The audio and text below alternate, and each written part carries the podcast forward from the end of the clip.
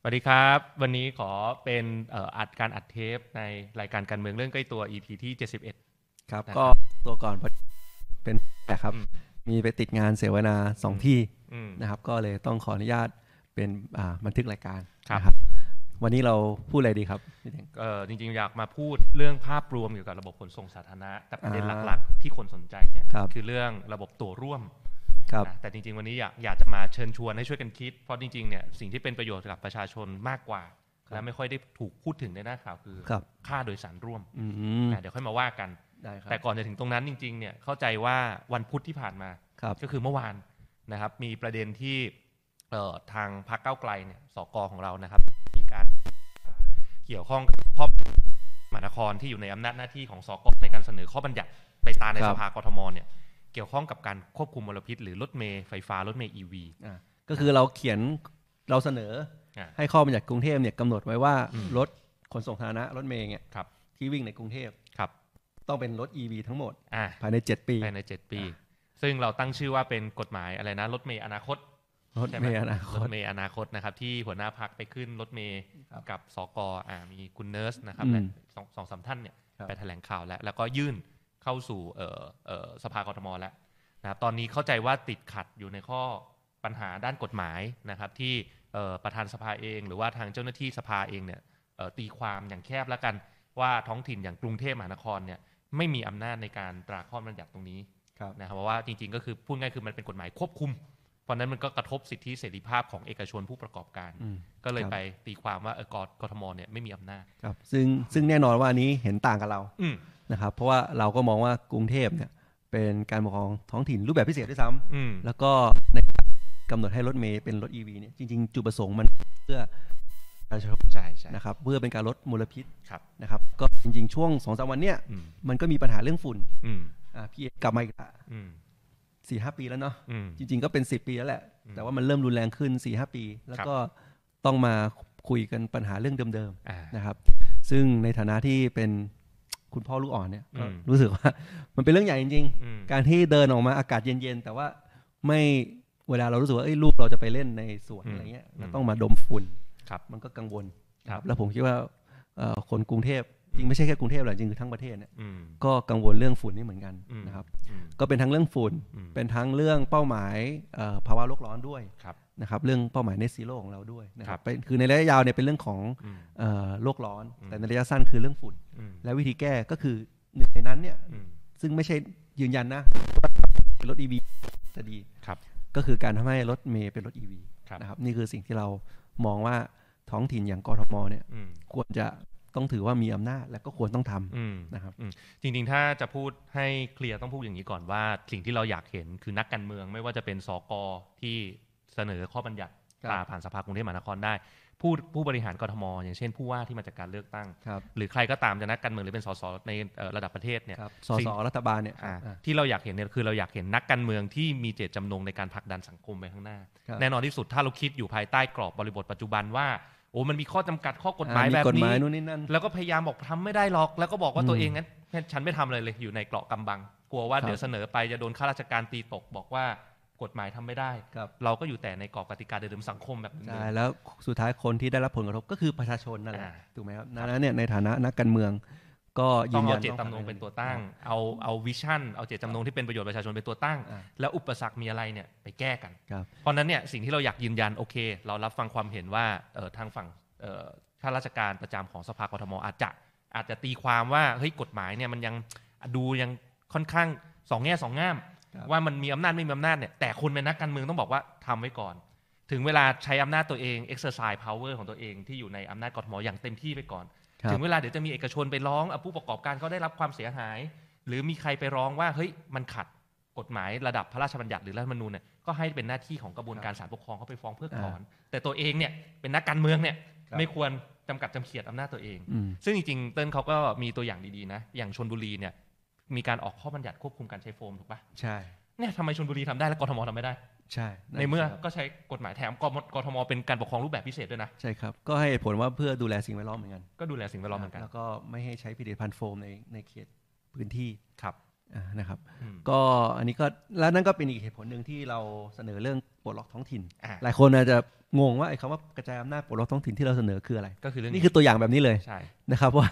ถ้าเกิดยังให้มีกฎหมายมากำหนดว่าเอ้ยกรุงเทพทำอะไรได้บ้าง อ่า อ่ะสุดท้ายกรุงเทพจะออก EV ขึ้นมากลายเป็นว่าต้องมาเถียงกันเรื่องกฎ กฎหมาย ว่ามีอำนาจหรือเปล่า เออ แต่ถ้าเกิดเราบอกว่าเฮ้ยจริง ๆ แล้วในพื้นที่กรุงเทพเนี่ย อืม ท้องถิ่นเนี่ยสามารถกำหนดกติกาเองได้ ทั้งหมด ใช่ ถูก เพื่อ เรื่อง สุดท้ายมันก็กลับมาประโยชน์ประชาชนนั่นแหละ อืม เพราะเขาท้องถิ่นก็ต้องรับผิดรับชอบ อืม กับคนที่เลือกเข้ามา ใช่ ถูกไหมครับ นะครับ อันนี้ก็เป็นตัวอย่างหนึ่งที่เกี่ยวข้องกับการกระจายอำนาจด้วย แล้วก็เกี่ยวข้องกับหัวข้อวันนี้ที่อยากมาแลกเปลี่ยนพูดคุย เพราะว่าเอ่อในข้อบัญญัติที่ทางสกเก้าวไกลเสนอเนี่ยที่บอกว่าต้องเปลี่ยนภายใน 7 ปีเนี่ยจริง ๆ ก็มีการพูดถึงเรื่องอื่นด้วยนะ ครับ นะครับอย่างเช่นเรื่องของการติดตั้ง GPS เพื่อดูว่า อ่า อ่ะไปสร้าง ใช่ มลพิษที่ไหน รถไปวิ่งที่ไหน หรือจริงๆเนี่ยไหนๆจะมีการเปลี่ยนรถรถเมย์คันใหม่แล้วก็ ครับ ควรเอามาขึ้นระบบตัวร่วมด้วย อ่าจริง ใช่ไหม ๆ GPS เนี่ยผมว่าสำคัญกว่าคือประชาชนเขาอยากรู้เพราะว่าเขาต้องรออีกนานแค่ไหน รถมาอยู่ตรงไหนแล้ว ผมว่าอันนี้สำคัญกว่านะครับ ถ้าเกิดว่าใครเคยนั่งรถเมล์จะเข้าใจ อืม นะครับว่าเอ้ยรอต้องรอเป็นครึ่งชั่วโมงเนี่ยเขาอยากรู้มากเลยว่าไอ้รถที่เขารอเนี่ยมัน อืม ใกล้หรือยัง อืม บางทีจะได้ไปทำอย่างอื่น อ่า อ่า จริงๆมันก็มีระบบเออมีแอปเวียบัสมีอะไรที่เออน่าจะทำร่วมกับทางจุฬาหรืออะไร แต่ยังไม่ครบ เนี่ย อันนี้ เออมัน ต้ ยั องง ไม่ ยื คน รบยันนะ มัน คือ ยัง มั ไม่คนเริ่ รอ ม บ มี คลุมใช่ อาจ ใช่ จะยังไม่ครบนะครับ ยังไม่ สิ่งที่เรา ครบ เสนอก็คือคนสาธารณะทั้งหมดเนี่ยจริ อืม งๆมันควรจะขึ้นระบบให้เห็นได้แล้ว ทั้ง GPS ทั้งตั๋ว ใช่ ทั้งค่าโดยสารมันต้องอยู่บนระบบเดียวกัน ถูกต้อง นะ กำหนดเวลาได้ อ่า รู้ ทีนี้ ระยะเวลา อ่ะโอเค เราสองคนเป็นนักการเมืองเห็นภาพตรงกันประโยชน์ได้ประชาชนคือเอาตั๋วร่วมค่าโดยสารร่วม ครับ ที่ผ่านมาเนี่ยพูดกันมาเป็นสิบปีละ อืม สิบสิบ พี่ ปีละ พี่เอาพื้นฐานก่อนตัวร่วมเนี่ยมันคือยังไงบางคนอาจจะไม่ตาม เนี่ยแหละเนี่ยเดี๋ยวจะเถียงกันเรื่องนี้เพราะว่าผมว่าท่านผู้ฟังหลายท่านก็บอกว่า โอ้ยเตเท้งเติ้ลพูดไปเถอะ มี เราทำกันมาสิบปีเราทำไม่ได้หรอก มันมีแล้วหรือเปล่า บัตรแมงมุมเนี่ย นะมาวันนี้มา จะมาคลี่ให้ฟังทีละประเด็นว่าเออเราเล็งเห็นและพักก้าวไกลเลือกตั้งครั้งหน้า ถ้าเราเป็นรัฐบาลเนี่ย อ่า เราเชื่อว่าทำได้ ครับ แล้วปัญหาที่ผ่านมามันติดข้อจำกัดอะไรเนี่ย ผมกับเติ้ลและทีมนโยบายเนี่ยคิดกันมาหมดแล้วว่ามันควรจะแก้ยังไง ครับ นะครับจริงๆต้องบอกว่ามีอาจารย์สุรเชษฐ์ด้วย อ่า แต่ ค เอ รับ อวันนี้ไม่ได้เชิญมาเป็นแขกรับเชิญเนาะ ครับ นะครับก็อาจารย์สุรเชษฐ์ก็จะเป็นสสบัญชีรายชื่ออีกท่านหนึ่ง ครับ ที่ดูแลนโยบายขนส่งสาธารณะโดยเฉพาะนะครับ ก็เราชูเรื่องคนสาธารณะมาตั้งแต่อนาคตใหม่ อ่ะ นะครับ นะครับ อ่า เอาเอาเรื่องตัวร่วมก่อน ตัวร่วมคืออะไรพี่ลองเล่าสั้นๆนิดนึง อ่ะตัวร่วมว่าง่ายๆ คือใช้บัตรใบเดียวขึ้นได้ทุกที่ อ่า อันนี้คือต้องบอกก่อนว่าเพื่อความสะดวกสบายเนาะ ใช่ อันนี้คือสิ่งที่คนส่วนใหญ่เข้าใจ อ่ ว่ามัน จริง ขึ้นระบบเดียวกันมันใช้ใช้บัตร จริ เดีย ง วกัน ๆถ้าพูดถึงเทคโนโลยีปัจจุบันไม่จำเป็นต้องเป็นบัตรก็ได้นะ อืม เป็นมือถือเป็นอะไรก็ได้ NFC เอามือถือไปแตะเลย แต่ อะไรเงี้ย แต่ถ้าเกิดว่าให้เข้าใจง่ายคือนึกว่าเป็นบัตรใบเดียว เป็นบัตร ขึ้นได้ ใบเดียว หมดทั้งรถไฟฟ้ารถเมล์เรืออะไร อ่า ทำไมมันไม่เกิดนะพี่ เอา แล้วบัตรแมงมุมหนึ่งคือ เอาตรงนี้ก่อนพูดพูดวิชั่นไปไกลๆก่อนแล้วเดี๋ยวค่อยถอยมาที่ปัญหา ครับ วิชั่นไกลๆเนี่ยจริงๆประโยชน์ที่เกิดกับประชาชนแต่ยังไม่ค่อยมีใครพูดถึงก็คือค่าโดยสารร่วม อืม นะครับก็คือลดค่าแรกเข้าซ้ำซ้อน ทุกวันนี้สมมุติว่าเป็นรถไฟฟ้า ถึงแม้อยู่ในระบบขนส่งมวลชนเดียวกันเนี่ยเป็นรถไฟฟ้าแต่เป็นสัมปทานคนละเจ้านะครับที่ต้องมีการแตะออกก่อน แตะออก BTS แล้วไปขึ้น MRT หรือว่ารถเอ่อรถไฟฟ้าไปต่อรถเมย์ไปต่อเรือเนี่ยที่ ครับ อยู่คนละระบบที่ต้องมีการแตะเข้าแตะออกเนี่ย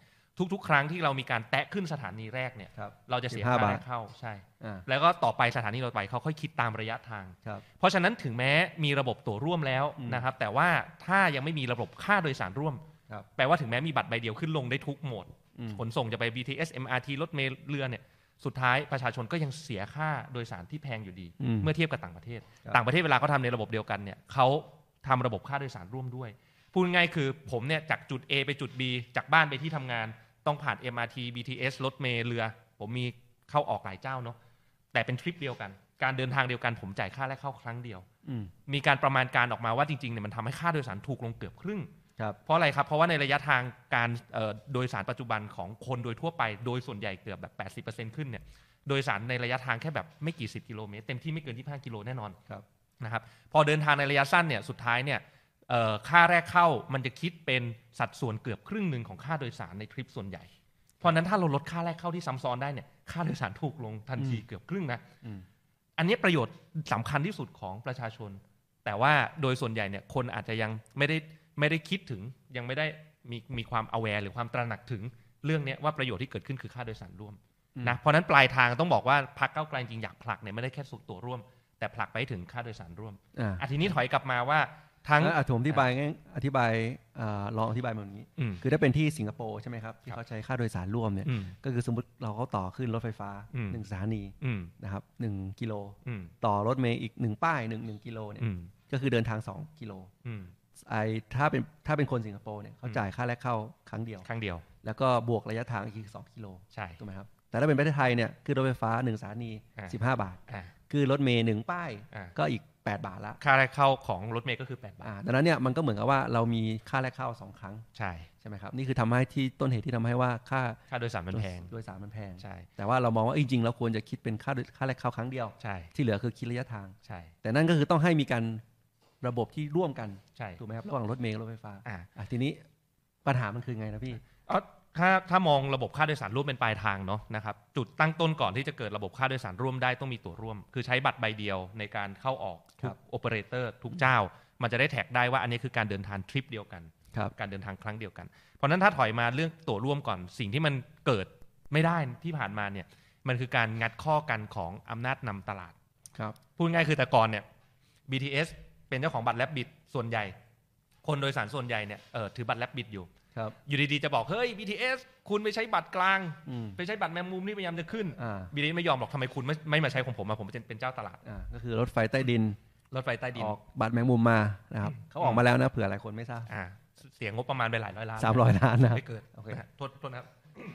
นั่นแหละ ก็ก็ก็ก็เป็นการงัดข้อกันของของใครถืออำนาจนำตลาดนะครับ ครับ ที่ผ่านมามันเลยไม่เกิดเอ่อตัวร่วม อืม แต่ตอนเนี้ยตัวร่วมเนี่ยแก้ปัญหาแล้ว ครับ นะครับเบมหรือว่า MRT แก้ปัญหาแล้วเพอมีการเข้ามาของเทคโนโลยี EMV อ่ะ ครับ เติ้ลอธิบายก่อน EMV คืออะไร EMV ก็คือเทคโนโลยีเหมือนเหมือนของบัตรเครดิต บัตรเครดิต อ่ะให้เข้าใจง่ายๆเนาะ อืม วีซ่ามาสเตอร์การ์ด อืมจริงๆ ไม่ใช่เทคโนโลยีอะไม่ใช่เทคโนโลยีอะไรใหม่คือ MV เนี่ยพูดง่ายก็คือบัตรเครดิตบัตรเดบิตที่ทุกคนถือ ครับ มีอยู่แล้วมานานแล้ว อ่ะ นะครับซึ่งมีแนวคิดว่าจะเอาหรือบัตรเครดิตบัตรเดบิตเนี่ยมาแตะที่รถไฟฟ้าหรือได้ด้วยโดยที่ไม่ต้องไปออกบัตรเอาบัตรเคร ไม่ ดิ ต้อ ต ง ไป ไม่ต้องมีมาตรฐานใหม่ ไม่ต้องออกมาตรฐาน อ่า ไหนต้องเอาบัตรไปซื้อตั๋วที่ตู้เอาตั๋วที่ตู้แตะขึ้น เอาบัตรเครดิตไปแตะขึ้นเลย อืมโลก อ่ะซึ่งพอมันกลายสภาพว่า เฮ้ยเบมประกาศว่าหรือ MRT หรือทางด่วนประกาศว่าฉันจะเอา EMV หรือบัตรเครดิตมาเข้าออกประตูฉันได้อะเกิดอะไรขึ้น BTS เสียอำนาจนำตลาด เพราะฐานผู้ใช้บัตรเครดิตแม่ง global มันทั่วโลก ครับ นักท่องเที่ยวมาประเทศไทยเนี่ยโอ้โหทุกคนถือบั ทุ ต ก ร คนมีบัตรเครดิ บั ต ตรเครดิตแต่ขึ้นรถไฟฟ้าขนส่งไทยได้เลย ครับ แล้วถ้า MRT นำแล้วอ่ะฉันบอกว่าฉันเปิดรับนักท่องเที่ยวหรือใครก็ได้คนไทยก็ได้ที่บัตรมีบัตรเครดิตขึ้นรถโดยสารฉันได้เลยอ่ะ BTS ไม่ตามได้เหรอ อืม มันเป็นเรื่องของการแข่งขันแล้ว ครับ เพราะในนเรื่องเนี้ยปลดล็อกแล้ว EMV เนี่ยเข้ามาปลดล็อกเรื่องตัวร่วมแล้ว ครับ นะครับเป็นภาพระยะสั้น อ่า เกิดขึ้นแน่นอน แต่จริงๆเขาอาจจะไม่ไม่ต้องการการแข่งขัน นั่นนั่นก็เป็นเหตุผลที่ว่ามันต้องมีรัฐเข้าไป อืม ช่วยด้วย ครับ นะครับเพื่อให้มั่นใจว่าเอ้ยไอ้มาตรฐานเนี้ย อืม จริงๆมีประโยชน์กับนักท่องเที่ยวด้วย อืม อ่ะประโยชน์กับการท่องเที่ยวภาพรวมด้วย ครับ รัฐต้องเข้ามาออกเป็น regulation ใช่ไหม ใช่ใช่คือคือต้องบอกอย่างนี้ว่าถ้าเป็นเพลเยอร์รายใหญ่ๆเนี่ยเวลา ครับ เขาแข่งกันเนี่ยเขามีเงินลงทุนเนี่ยเขาตามกันอยู่แล้ว ครับ แต่ตอนเนี้ยถ้าเราจะทำให้เกิดตัวร่วมครบทั้งระบบอย่างเช่นรถเมล์ที่ทุกวันนี้ยังขาดทุน หรือว่าเรือโดยสารบางสายต่างๆเนี่ยเออมันหนีไม่พ้นเนอะที่บางทีอาจจะต้องให้รัฐต้องมีออกพรบตัวร่วม ครับ ซึ่งจริงๆตอนเนี้ยมันผ่านกระบวนการรับฟังความคิดเห็น แล้วก็น่าจะเสนอเข้าสู่สภาชุดหน้าน่าจะเสนอช่วงปลายปี ครับ 66 นะครับพร มา บ สัก ตัว ที ร่วมมาแล้ว อ่ะมาสักที มา นะ สักทีเพื่อบังคับพร ครับ บ ตัวร่วมเนี่ยจะบังคับว่าโอเปอเรเตอร์หรือผู้ให้บริการขนส่งสาธารณะทุกรายเนี่ยต้องมีการติดตั้งระบบตัวร่วม อ่ะมาตรฐานมาตรฐาน EMV นี้ EMV ที่ที่สนขก็คือเอ่อสำนักแผนนโยบายขนส่งนะครับคุณกำหนดว่าตกลงไอ้ตัวร่วมเนี่ยจะขี่อยู่บนมาตรฐานไหนนะครับจะขี่อยู่บน EMV ขี่อยู่บนอะไรก็ตามแต่ครับอันนี้ก็คือเรื่องของตัวแต่อย่างที่เมื่อเมื่อตอนต้นรายการบอกไปว่าตัวร่วมเกิดแล้วเนี่ยโอเคประชาชนได้ประโยชน์แค่ไหน สะดวกมีบัตรใบเดียวขึ้นได้ทุกที่ อ่ะ แต่ค่าโดยสาร อยู่ดี ยังซับซ้อน ก็คือค่าแรกเข้ายังซ้ำซ้อนอยู่ดี ครับ ครับ สิ่งที่เกิดขึ้นเอ่อประโยชน์ต่อประชาชนจริงๆเนี่ยคือเรื่องค่าโดยสารร่วม ซึ่งนี่ปวดหัวมาก ครับ เต้ลลองแชร์นิดนึงว่าปวดหัวเรื่องไหนอ่ะลองลองลอง อืม แชร์ให้ท่านผู้ฟังฟังนิดนึง ก็คือนึกภาพว่าถ้าเราอยากจะให้ค่าแรกเข้าครั้งเดียว อืม อ่ะที่เหลือคิดตามระยะทางเนี่ย อืม มันก็ต้องมีการเอ่อระหว่างอย่างรถเมย์กับเอ่อรถไฟฟ้าละ อ่ะใครเสียประโยชน์ อ่ะทีนี้มันจะแบ่งกันยังไง อืม มันแบ่งออกยังไงบ้างครับ ก็ก็อย่างที่บอกเนาะว่าถ้าค่าโดยสารร่วมเกิดขึ้นเนี่ยบอกว่าจะไม่คิด อืม คิดค่าแรกเข้าซ้ำซ้อนเอาพูดง่ายๆวันแรกที่เคาะว่าจะมีนโยบายเนี่ยใครเสียตังค์โอเปอเรเตอร์ ถูกต้อง อ่ะถูกไหมไม่ว่าจะเป็นโมเดลว่าโอเค ผู้โดยสารขึ้นทริปเนี้ยขึ้นที่ใครคนนั้นได้ค่าแรกเข้าคนแรก และ ครับ คนที่เหลือไม่ได้ อันนี้โมเดลหนึ่งหรือจะบอกว่าค่าแรกเข้ามาเฉลี่ยตามระยะทางอีกโมเดลหนึ่ง ครับ ยังไงก็ตามพอมันลดค่าแรกเข้าที่ซ้ำซ้อนลงเนี่ยและเสียประโยชน์ ครับ อันเนี้ยติดติดติดปัญหาคล้ายๆ ตอนตัวร่วมที่งัดข้อกันใครจะถืออำนาจนำตลาดร่วมเนี่ย ทุกคนเสียประโยชน์หมดเลย แล้วตกลงจะแบ่งสรรเงินอุดหนุนที่รัฐต้อง ตอนที่สุดถ้ารัฐจะไปทำค่าโดยสารลูกตามนโยบายช่วงแรกเริ่มเนี่ยเอ่อในโมเดลแรกเริ่มถ้ามีหลายสายรัฐอาจจะต้องซับซิได้ไปก่อน ครับ ก็คือผู้ประกอบการเสียประโยชน์อะไรจากการเข้าที่ซ้ำซ้อนลงเนี่ยเดี๋ยวรัฐช่วยอุดหนุนให้ พอเป็นโมเดลแบบเนี้ยอุดหนุนทั้งฝั่งเอารัฐเอาเงินภาษีอุดหนุนผู้ประกอบการเนี่ยมันยังก็ยังเถียงกันไม่จบอีก ว่าจะไปรูปแบบไหน ว่าจะไปรูปแบบไหน มันโหมันตอบยากนะว่าไอ้ทริปหนึ่งของผมจากบ้านไปที่ทำงานที่บอกว่าต้องผ่านรถเมล์สายนี้ขึ้นรถนี้ไปอะไรเงี้ยมันเถียงกันไม่เนี่ยควรจะต้องแบ่งค่าได้เข้าทริปหนึ่งทริปของผมเนี่ยมากที่สุด มันตอบไม่ได้ว่าตกลงใครเหนี่ยวนำดีมานใคร ครับ ใช่ไหม คือมันมีค่าโดยสารจากเดิมบอกว่าเฮ้ยผมผมไม่อยากขึ้นรถรถเมล์เนาะ ผมนั่งนั่งนั่งรถเอ่อนั่งวินมอเตอร์ไซค์ BTS เพราะว่าเอ่อภาพโดยสารอาจจะไม่ต่างกับวินสะดวกแต่พอมีระบบเกิดขึ้นแล้วทุกคนได้ประโยชน์ เฮ้ยกลายเป็นว่าโดยสารถูกเพราะฉะนั้นมัน induce demand ตลาดทำให้ผมขึ้นขนส่งสาธารณะมากขึ้น ผมอาจจะยอมขึ้นรถเมล์รถไฟฟ้าก็ได้เพราะฉะนั้นมันตอบไม่ได้เลยว่าการที่เอารถเมล์มาเป็นจิ๊กซอ last mile ออกจากบ้านแล้วไปที่ BTS ได้เนี่ย รถเมย์ก็ต้องควรจะต้องได้รับส่วนแบ่งค่าแรกเข้า ใช่ไหมหรือว่าคือของระบบขนส่งที่รถไฟระบบรางสูงรถเมล์ ครับ เพราะฉะนั้นเขาควรจะได้ค่าแรกเข้าของฝั่งระบบรางมาช่วยอุดหนุนให้เขาหรือเปล่า ผมเป็นรถเมย์ผมก็เถียงอย่างนี้ได้ไอ้ฝั่งวีทีฝั่งรถไฟฟ้าต่างๆเนี่ยก็บอกว่าเฮ้ยไม่ยอม อืม ถูกไหมทำไมฉันต้องเอาส่วนแบ่งของฉันไปไปให้คุณล่ะเนี่ยไอ้โมเดลต่างๆเหล่านี้มันเถียงกันไม่จบเลย ว่าตกลงใครควรจะได้รับเท่าไหร่นะครับ ซึ่งจริงๆ ตอนเนี้ยนะครับสิ่งที่เอ่อพวกเรากำลังคุยกันในพักแล้วกัน และคิดว่าเป็นโมเดลที่น่าสนใจนะก็คือเรื่องของอันอันนี้อาจจะใช้ศัพท์เทคนิคนิดนึงนะแต่ว่ามันจำเป็นต้องทำซึ่งอยู่ในแผนสนขนะครับ ครับ เขาชื่อระบบ ABT ABT ย่อมาจาก Account Based เอ่อ Account Based Account เอ่อ Ticketing ครับ นะพูดง่ายก็คือเป็นบัตรที่ผูกกับบัญชีข้างหลังเวลาเราไปเติมเงินได้ จะเป็น Prepaid Postpaid ก็แล้วแต่นะครับ ซึ่งต่างกับ EMV ตรงไหน EMV เนี่ยเวลาขึ้นปุ๊บมันมันมันวิ่งไปที่ธนาคาร นึกภาพเป๋าตังค์ ในภาพเป๋าตังค์เนี่ย อ่ะ เออคือ ABT ครับ นะครับพอมี ABT แล้วเนี่ย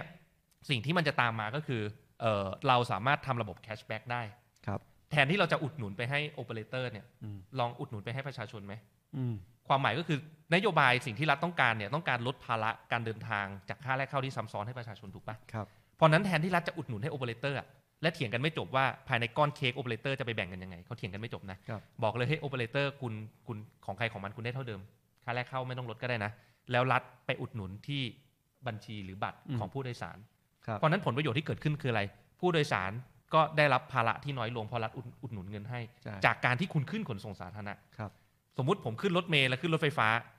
วันวันแรกที่ผมขึ้นเนี่ยโอเคผมเสียค่าแรกเข้าไปแล้วสองต่อ ครับ แต่สิ้นเดือนเดี๋ยวรัฐจะอุดหนุนกลับมาให้ในบัตรของผม อืม ว่าไอ้ค่าแรกเข้าที่ผมจ่ายซ้ำซ้อนเนี่ยผมจ่ายซ้ำซ้อนไปกี่บาทรัฐก็ อ่า เติมเงินกลับเข้ามาก ลับเข้ามาเพื่อให้จูงใจให้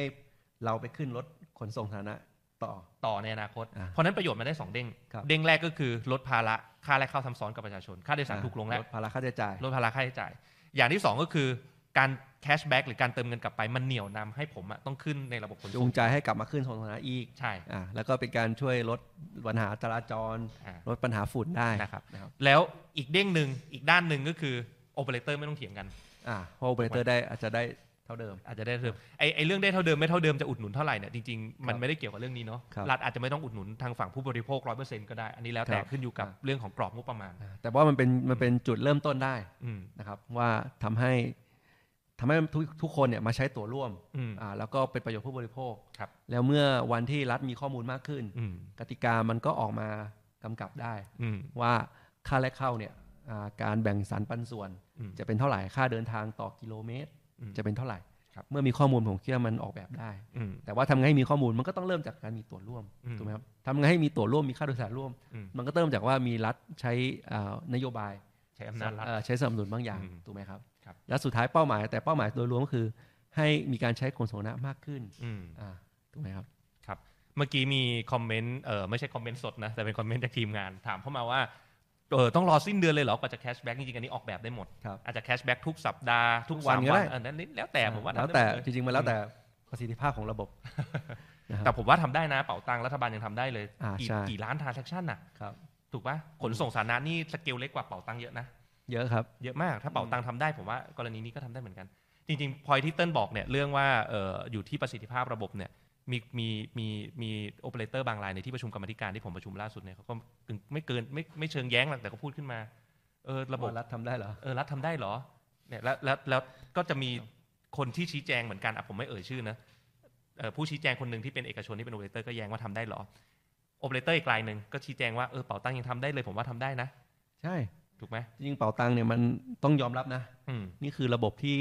มีประสิทธิภาพสูงมาก ครับ นะถึงแม้ว่าก็อาจจะมีล่มอะไรบ้างแต่สำหรับผม ผมก็ยังมองว่าเขาเขาทำได้ดี อ่า นะ ที่ ก็ต้องให้เครดิตเขาครับ อ่าที่ผมยกตัวอย่างว่ามีเอกชนผู้ประกอบการเนี่ยเถียงกันเองในกรรมาธิการเนี่ยคืออะไร ก็บางบางครั้งมันก็จะมีความรู้สึกบาง ไม่เชื่อในรัฐอ่ะไม่เชื่อในศักยภาพของรัฐ เออ คือ ใช่ เอกชนเนี่ยเขามั่นใจในศักยภาพตัวเองแหละ อ่า อ่ะแต่ว่าพอบอกให้รัฐทำเนี่ยทุกคนจะเริ่มตั้งคำถาม ซึ่งซึ่งจริงๆต้องบอกว่าไม่จำเป็นต้องเป็นรัฐทำนะ อย่าง ใช่ จริงๆกับเป๋าตังเนี่ยมันเป็นรัฐวิสาหกิจก็เคยกรุงแต่ตอนนี้ไม่ใช่รัฐวิสาหกิจ ใช่ แล้ว ธุรกิจครับเป็น ธนาคารกรุงไทยทำอ่ะจริงๆ ก็ให้เอกชนมามาทำได้แล้วรัฐ ครับ เลกูเลตไอตัวบัตร ABT หรือ Account Based Act Ticketing เนี่ยไอตัวบัตรที่เราบอกจะมี cashback เนี่ยจริงๆ สนขก็วางแผนไว้ว่า ภาพปลายทางมันควรจะเกิดจากการที่ตั้งบริษัทบริหารตั๋วร่วมค่าโดยสารร่วมกลางขึ้นมา ครับ และให้โอเปอเรเตอร์ทุกรายเข้ามาถือหุ้น รัฐถือหุ้นด้วยนะครับ ม เป็นโอเปอเรเตอร์กลางนะอันนี้คือที่เขาชี้แจงในกรรมาธิการ ครับ นะครับว่าจะทำแบบนี้ อ่าแต่ผมว่าเป่าตังค์เลยก็จบนะครับ เป่าตังก็จบนะไม่ไม่ไม่ไอไอไอไอเป่าตังเนี่ยมันคือพูดง่ายคือแค่แค่ธนาคารอะทำไม่ได้ ครับ เอ่อที่ทำไม่ได้เพราะว่าอะไรมันมีสองส่วน คือส่วนที่รวบรวมข้อมูลเอ่อการโดยสารแต่ละทริป ว่าเข้าใครออกใคร อันนี้ต้องมีตัวกลางมาเก็บ ใช่ พอเข้าใครออกใครเสร็จปุ๊บมันจะรู้ว่าค่าแรกเข้าซ้ำซ้อนที่ไหนบ้าง ครับ แล้วค่อยไปชาร์จตังกับเข้าใจ กับธนาคารถูกไหมเพเข้าใจราะฉะนั้นไอตัวกลางตัว ก็ เนี้ย คือนั่นคือข้างหลังไง ข้างหลังไง แต่สำหรับผู้บริโภคเนี่ย เข้าใจ ใช้เป่าตังค์เลยสะดวกที่ เอ้ย สุด ถูกถูกอันนั้นไม่ไม่ไม่ไม่ไม่มีใครเถียงอยู่แล้วฮะคือได้ด้วยความสะดวกสบายเนี่ยจะผ่านมือถือผ่านอะไรให้มันสะดวกที่สุดไม่ได้เถียงหน้าบ้านเป็นอย่างนั้น แต่หลังบ้านเนี่ยบริษัทกลางต้องมี อ่า เพราะกรุงไทยไม่สามารถมาทำระบบกลางที่ว่าเข้าใครออกใครต้องเคลียร์ลิงก์กันยังไง มันทำไม่ได้ ครับ จริงๆนั้นต้องเป็นควรจะเป็นบทบาทของรัฐอยู่แล้วแหละ โดยแบบของรัฐอืม นะคนะครับรับ ก็อันอันนี้เป็น นี่ฟังแล้วก็ ส แอ เต็ บ ปนะ แอบตื่นเต้นนะ อันตื่นเต้น ก็ ทำ ลุ้นอยู่นะครับ แต่ ได้ จริงๆก็รอมานานนะ เออรอมานาน นะครับ แต่แต่ ก็บางทีอยู่มันจริงๆมันอยู่ที่เจตจำนงทางการเมือง อืม ผมมองอย่างนี้ด้วยกัน อืม เพราะว่าอยู่ที่ว่าความกระตือรือร้นอะ ครับ ของรัฐบาลในการทำให้มันเกิด อืม นะครับ ถ้าเป็นรัฐบาลที่ยังไม่เข้าใจเทคโนโลยีมาก ครับ เขาก็ต้องให้เป็นหน้าที่ของราชการ อืม ข้าราชการเป็นคนทำซึ่ง อืม ข้าราชการเก่งๆก็มี อืม แต่ว่าด้วยข้อจำกัดของการทำงานหลาย อืม ๆ แล้วก็ทำงานกับเอกชนเนี่ยบางทีมันต้องอาศัยการตัดสินใจทางการเมืองระดับ อืม นโยบาย อืม ซึ่งมันก็เลยหนีไม่พ้น อืม ถูกไหมครับ อืม ผมว่าเป็นเป็นประสบการณ์ของประเทศไทย ครับ เห็นนะผมนะ อืม ในไพป์ไลน์ที่ข้าราชการต้องการทำดิจิตอลเนี่ยดีมากนั่นเองเพราะว่าจำกัดตรงเนี้ย อืม คือฝ่ายการเมือง อืม ต้องไม่ตั้งใจ อืม พูดอย่างนี้เลยนะครับ อืม เราก็แล้วเราก็ยังเชื่อเนี่ยทำได้ดีกว่า อืมก็ที่เติ้ลเอ่อพูดเรื่องเจตจำนงทางการเมืองก็มีคอมเมนต์กันเข้ามาพอดีนะ จริงๆ ไม่ได้ไม่ได้คอมเมนต์บอกโอ้โหโมมาทั้งไรายการถ้าเป็นรัฐบาลทำได้จริงเหรอก็สุดแต่เจตจำนงทางการเมืองว่าจะทำไม่ทำ ครับ ถูกไหม ว่าพวกเราเนี่ยทำทำได้และทำแน่ ทำได้แล้ว อ่า ทำหน้า อ่าท ทำแน่ ำ นะค อื รับ มของเขาอะไรนะ พูดแล้วทำอ่าใช่ไหมบางพักใช่ไหมพูดแล้วทำบางพักอะไรนะ คิดใหญ่ทำเป็นของเราทำได้ทำแน่แหมอันนี้คิดคิดกันเองนะสองคนทำได้ทำแน่นะ นะครับ เป็นแบรนด์พักเป็นแบรนด์พักครับถึงเรื่องนี้ก็อยากโยงไปถึงงานวันเสาร์ที่ 18 นี้ ครับ นะครับ จริงๆ ถ้ารายการนี้ออกเพื่อหัดพรุ่งนี้นะวันนี้เราอัดรายการกันล่วงหน้า ก็เอออีก 2 วันหลังจาก สอง จบ วัน รายการ นะครับ ยังไงติดตามเรา ที่ นะครับ มธรรมศาสตร์ลังสิต จริงๆ เราไปที่อ่าธรรมศาสตร์รังสิตแต่ว่าเราก็จะมีถ่ายทอดสดอะไรอยู่แล้ว อ่า นะครับไลฟ์ทางเพจพัก ครับ นะครับหวังว่าเพจคราวนี้จะไลฟ์ครั้งเดียว หมายถึงว่า ปกติเวลาเรามีงานพักเราจะเราจะมีสองไล ฟ์ หวังว่าครั้งนี้จะเป็นไลฟ์เดียวนะครับ ครับ โอเคแล้วก็เราก็จะมีการเปิดตัว อืม อ่าเป็นทั้งวิสัยทัศน์โดย อืม หัวหน้าพัก อืม แล้วก็เปิดตัวนโยบายของเรา เสาร์ที่เหลือ อ่าที่เหลือนะครับจริงๆ ก็ไม่ใช่รายละเอียดแต่ว่าให้คร่าวๆนโยบายสำคัญสคัญๆแล้วกั อื น ม นะครับว่าอ่าแล้วก็พร้อมกับสโลแกนใหม่ อืมกาก้าวไกล ประเทศไทยไม่เหมือนเดิม แหม อ่าก าก้าวไกล ประเทศไทยไม่เหมือนเดิม ไม่ใช่อีกคำหนึ่ง ครับ กาก้าก้าวไกล ยังไง การเมืองดี การเมืองดีปากท้องดี มีอนาคต เออนี่ขนาดสสสอง นี่ไม่ได้ ค เตรีย น ม เนี่ยกันนะเนี่ย นะฮะก็ฝากฝากช่วยกันจำฝากช่วยกันสื่อสาร จริงๆมันก็ผมก็ชอบนะ อืม มันสะท้อนความเป็นของพวกเราดีตั้งแต่อนาคตใหม่ ครับ ว่าเรามา เราเชื่อว่าถ้าการเมืองดี อืม ปากท้องเราก็ดีแล้วเราก็จะมีอนาคต ครับ นะครับ ครับ ก็ต่อเนื่องจากวันที่ 18 จริง ๆ 29 วันอาทิตย์ หัวหน้าพักนะครับพิธาลิมเจริญรัตน์ก็จะลงพื้นที่ในกรุงเทพมหานครทั้งวันอีกนะครับ ก็คล้ายๆ กับตอนที่ไปไปบุกฝั่งทนมาแล้ว แล้วก็หลังจากบุกฝั่งทนหลังจากที่หัวหน้าประกาศว่าจะถมฝั่งทนให้เป็นสีส้มเอ่อก็มีการเอ่อลงพื้นที่ที่เยาวราชแล้วก็ประกาศต่อว่าจริงๆเนี่ยเราคาดหวังว่าในพื้นที่กรุงเทพมหานครเนี่ยเราจะพยายามเข้าไปสื่อสารถึงประชาชนทุกคน เพื่อให้ ครับ ประชาชนทุกคนในกรุงเทพมหานครและทั่วประเทศนะกาก้าวไกลทั้งหมดนะครับเพื่อการให้ให้การเลือกตั้งครั้งหน้าเนี่ยเราทำให้ประเทศไทยไม่เหมือนเดิมเปลี่ยนประเทศไปด้วยกัน อืม อืม ครับ ก็เดี๋ยวฝากติดตามเอ่อเรื่องของกำหนดการวันที่ 29 อีกครั้ง เดี๋ยวน่าจะมีหมายออกมาว่าไปลงที่ไหน แต่ผมผมพอรู้แต่ว่ายังบอกไม่ได้น่าสนใจนะครับ มีกิมมิกอะไรให้เล่นอีกเยอะ ครับ นะครับ ก็ในเขตพื้นที่อย่างกรุงเทพ อืม นะครับ เราก็ยังมั่นใจ อืม มากขึ้นเรื่อย อืม ๆนะครับมากขึ้นทุกวันว่าเราสามารถทำให้เป็นเป็นจุดเปลี่ยนแปลงครั้งใหญ่ ครับ จุดเริ่มต้นของการเปลี่ยนแปลงของประเทศไทยนี้ได้ อืม นะครับทำให้กรุงเทพเป็นสีส้ม อืมนะครับ ก้าวไกลทั่ว กลุ่มนะ อ่านะครับ แล้วก็จริงๆ เดี๋ยววันนี้นะครับที่ผมกับเติ้ลอัดรายการล่วงหน้าจะมีเอ่อเรื่องเกี่ยวกับวาระของพระรัฐธรรมนูญ เข้าการประชุมร่วมรัฐสภา ครับ นะเดี๋ยวก็วันนี้อาจจะชวนคุยไม่ได้นาน จริง ๆ ตอนที่แล้วเนี่ยแฟนรายการบอกว่าอย่าเพิ่งรีบไปนะกำลังคุยกันสนุกนะไม่ตัดไลฟ์แต่ว่าวันนี้ไม่ได้ไลฟ์ก็ขออภัยอีกครั้ง ครับ นะครับแล้วก็อาจจะอยู่ได้ไม่นานเพราะเดี๋ยวต้องรีบเข้าไปโหวตในสภาแล้วก็วาระสำคัญเกี่ยวข้องกับร่างแก้ไขรัฐธรรมนูญเข้าเอ่อการประชุมร่วมนะ ได้ ครับ ครับงั้นก็วันนี้น่าจะเท่านี้ อืมตอนต่อไปคุยเรื่องอะไรดี ก็ยังไงฝากแนะนำเราด้วยนะครับว่าอยากให้เราเล่าอะไรกันดี เออฝากฝากแนะนำทุกครั้งแต่ไม่ค่อยมีใครแนะนำเราเข้ามาเท่าไหร่ เราเราอ่านทุกคอมเมนต์นะครับ ยืนยันนะครับเราอ่านทุกคอมเมนต์ทุกความเห็น ครับ นะครับ แล้วก็อ่าพยายามรับมาปรับปรุงพัฒนานะครับ อืม เรายังเชื่อว่าเราไม่ได้ทำอะไรเพอร์เฟกหรอกไม่มีใครสมบูรณ์แบบ ครับ นะครับ เราก็ยินดีรับคำแนะนำติชม อืม ครับผม อืมโอเคครับ งั้นสำหรับ EP นี้ลาท่านผู้ฟังทุกท่านไปก่อน แล้วก็สำหรับ EP ถัด ๆ ไปอย่าลืมว่ามาพบกับผมกับละเติ้ลนะครับ หรือแขกรับเชิญ ครับ ถ้ามี ก็ไลค์คอมเมนต์แชร์ อ่ะในทุกวัน subscribe อ่า subscribe ด้วย ทุกวัน พฤหัสตอนหนึ่ง ถึงต ทุ่ รง ม ต ตร รง ง นะครับสำหรับวันนี้ขอลาท่านผู้ฟังทุกท่านไปก่อนครับสวัส ค ดีครับรับ สวัสดีครับ ถ้าอยากรู้ว่าทำไมการเมืองถึงเป็นเรื่องใกล้ตัว อย่าลืมมากดติดตาม กด subscribe เพื่อรับฟังรายการของพวกเราได้ที่ YouTube Apple Podcast Spotify หรือช่องทางอื่น ๆ ที่ทุกท่านสะดวกอย่างจูฟก็ได้นะครับ สำหรับใครที่ต้องการติดตามการทำงานของพวกเราสองคนอย่างใกล้ชิด เพื่อทำให้การเมืองกลายเป็นเรื่องใกล้ตัวมากขึ้น ก็เข้าไปกดไลค์ กดติดตามแฟนเพจของพวกเราได้ที่ สสเทงนัทพงษ์เลืองบรรยาวุฒิ และ สสเติ้ลวรภพวิริยโรธ แล้วพบกันใหม่ใน EP หน้า สวัสดี ส ค วั รับ สดีครับ